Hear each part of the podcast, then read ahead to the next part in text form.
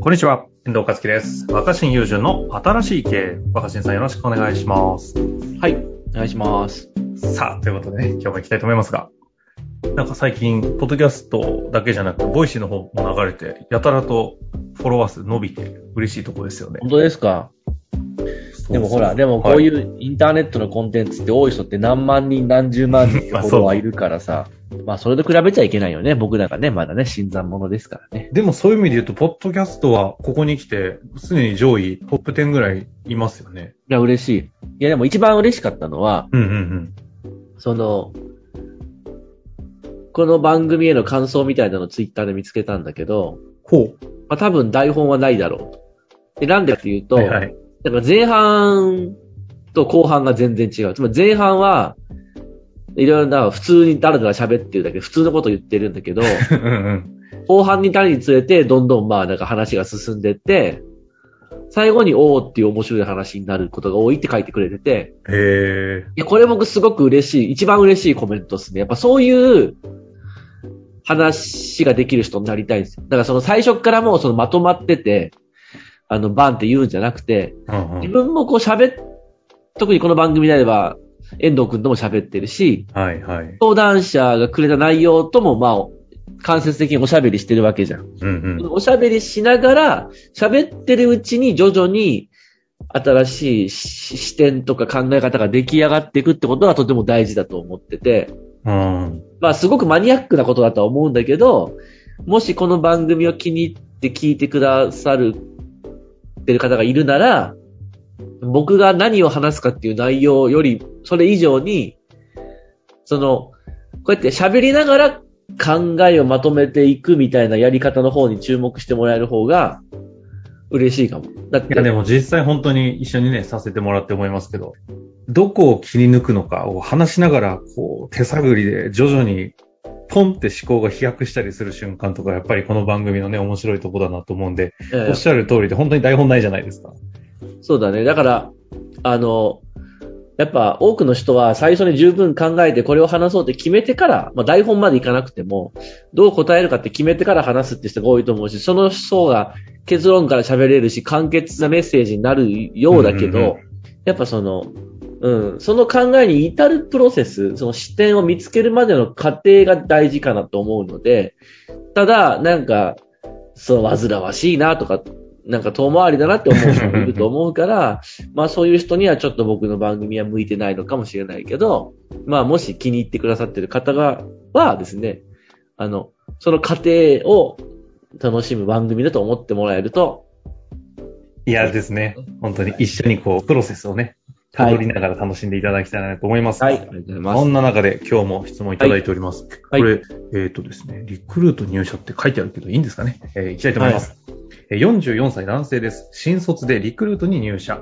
メガベンチャースタートアップを経て、現在上場手前のウェブ企業の COO を務めております。いわゆる弊社はオーナー企業なのですが、オーナーであり社長とのコミュニケーションの方法に苦労しております。うん。原則的には合理的、理性的な方なので、論理的な言語でのコミュニケーションが成立します。うん。しかし時折、人材育成の方針や私の部下などへの言葉遣いで厳しい指摘をいただきます。うん。難儀だと思っているのは、その怒りのポイントが不明確と言いますか、言語化しきれないようで、なんでわからないんだ、といったような雰囲気を出されます。うん。感性的な部分でのすり合わせが必要なことは理解していますが、このような非言語な感覚的な部分をすり合わせるためには、どのようにコミュニケーションを取るべきでしょうか？うん。ということですね。なるほど。これはどこですか？知っていやいやいや、わかんないけど、ちなちなみに、さ、なんかその、まあ COO っていうか副社長ってポジション大変だよね。あの 確かにいや、実は僕にも人生で一回経験があるからさ、僕はその、だから、その、大学3年生の終わりに付き合っ、作った、その、今、リタリコって名前になってる会社は、その佐藤っていう先輩と始めたので、まあ COO または副社長っていう立場でそうか2年弱やってたんですよね。で、ままあ当然。当然その、マネジメントみたいなものも要求されるし、うんうんうん。で、た、立ち上げたばっかだから自分で営業して取ってくるってことを求められるし、面接もしなきゃいけないし、はいはい。何よりもそんなことしてたんですね。はい、何よりもでもやっぱその、社長の人間性と向き合うっていう、うん。だから大前提としては、CEO のポジションって、その CEO なり、社、社、社長と向き合うことそのものがもう一つの大きな役割と考えていいんじゃない？だあからそれがな、なくな、なく、なくなったらまあダメってわけじゃないけあ。ど、はいはい。やっぱ社員ってなかなか社長の人間性と向き合うってのはしんどいから、確かにね。まあそこには逆に言うと一定の役割、業務を通して距離があって叱るべきで、うんうん。なんか、それよりも、また社長こんなこと言ってるよとか、また社長こんな気分になってるよってことと、まず向き合っていくことが、あの、なんていうのかな。え求められる。求められる、それが、それができるということだけで相当経営者にとっては、ありがたいんじゃないですかね。そのトップにとってはってことですね。この社長にとってはありがたいっていうか。うんうんで、えーっと、今度はもちろん自分が、まあ、僕は小さい組織しかもうその後やってないけど、経営者側っていうこともあるんだけど、一番怖いのは、やっぱ、えー自分の右腕からうん。反応っていうか突っ込みがなくなることなんだよね。だからまあ、裸の王様王に様。うん。かねないっていうか、はいはいまあそはい。の、僕も基本的にはほっといたらすぐ裸の王様になるタイプだと思うんだよ。調子に乗るやつだから。ただまあなんか神様えーが、なんかいい感じに、その、場面場面で突っ込みをしてくるんだよね。まあそれ神様が、まあ本当に舞い降りてくるわけじゃないけど、その場に応じて、何かちょっと立ち止まらなきゃいけないことが起きたり、誰かがそういう言葉を言ってくれたり、それはだからまあ突っ込みの神みたいなのが俺にいるんだと思って安心してるんだけど、えそれは何？あの、誰かとかっていう話じゃなくて、つどつど出来事だったり、人だったり、そうだね。うん。起きるってことですか？まあでも、一つは、うん。つ、調子に乗って、感感情的に突っ走るってことは、ある程度僕は治らないことだから仕方ないと思うんだけど、うんうんやっぱ、それをなくすことよりも、突っ込んでもらえるっていうことが大事だと思うのよ。ああ。うん。だから裸の王様になっちゃいけないんじゃなくて、裸の王様になっちゃうから、その時に、その側近や家来から突っ込まれる、突っ込んでもらえるようにしておくことの方が大事。で、うんうんうん、で、これはまあ、その経営者の立場の話じゃん。そうするとやっぱでもその経営者からすると、今は社長を始めたばっかじゃないだろうから、過去にきっとそうやって感情的になっちゃって、身近な人が離れていったっていうことを何度か経験してると思うんだよ。うんうん。だからそれは恐れていると思う。でも恐れていても、感情的にぶつかってしまったりとか、どこでスイッチが入るか入るかわからないっていうのは直せないと思うね。うん、確かに。だから一番ありがたいのは、それをちゃんと丁寧に、すいませんと言いにくいことなんですけど、大切なことだと思うので、あの、いいですか？って、実は今日もちょっとおっしゃったんですけど、どうしてもやっぱその、どこでこう、感情的になったのかがわからなくてと。で、それは不満を言いたいんじゃなくて、うん。その社長のやっぱ人間性と向き合って、CO の役割を本当本気でやっていきたいから、あの、あの私の方からこうやって、お聞きしていいですか？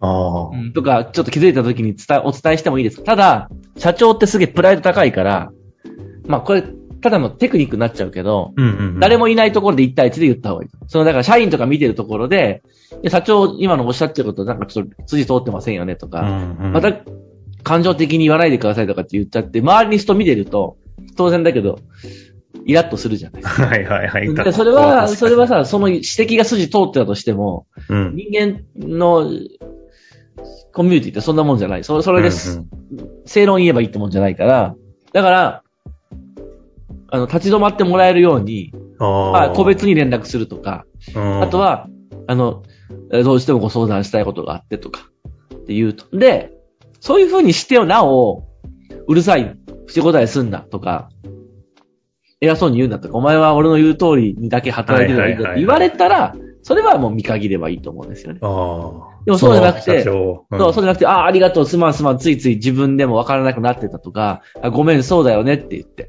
分かってくれる人だった。で、ちょっと間違っちゃいけないのは、これはなんかね、友情とか恋愛でも一緒だと思うけど、お指摘したからって次から治るとは限んないんだよ。指摘しても治らないのが人間の癖だと思う。うん。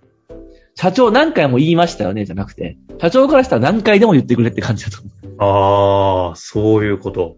う。そうそう。だその、どこでスイッチが入るか分かんないところで感情的になるのはちょっと社員も戸惑うしやめてもらえませんかって言うとするじゃん。はいはいはい。言いましたよねって言って治るものかって治んないと思う。それが人間の心の癖だと思う。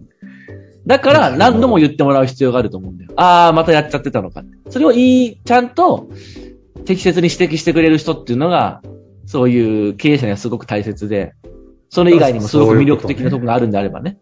少なくとも、その、何度も言ってくれるということを、うんうん。ああ、やっちゃったと思いつつ、それを価値だとちゃんと感じてくれる殿であるかどうかの判断はすごい大事ですよ。うん、まあ、そうだね。そこはまあまあ、見見極めればいいと思うんですけど。ただ、あの、とにかく、あの、言われても直せない。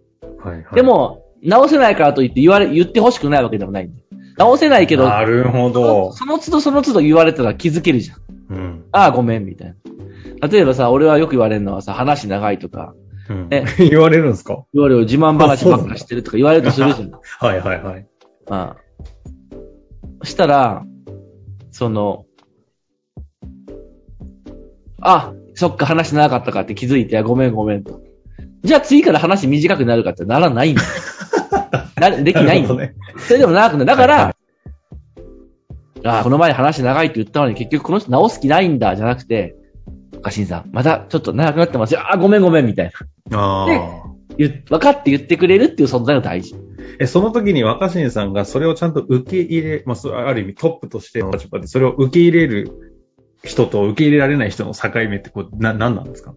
さ社長にとっても必要なことだなと思って。いや、まあ、うわかんないな。境目はわかんないけど、受け入れられる人は受け入れられるし、受け入れられない人は受け入れられない。受け入れられない人はやっぱり大きな組織は作れないんじゃないの？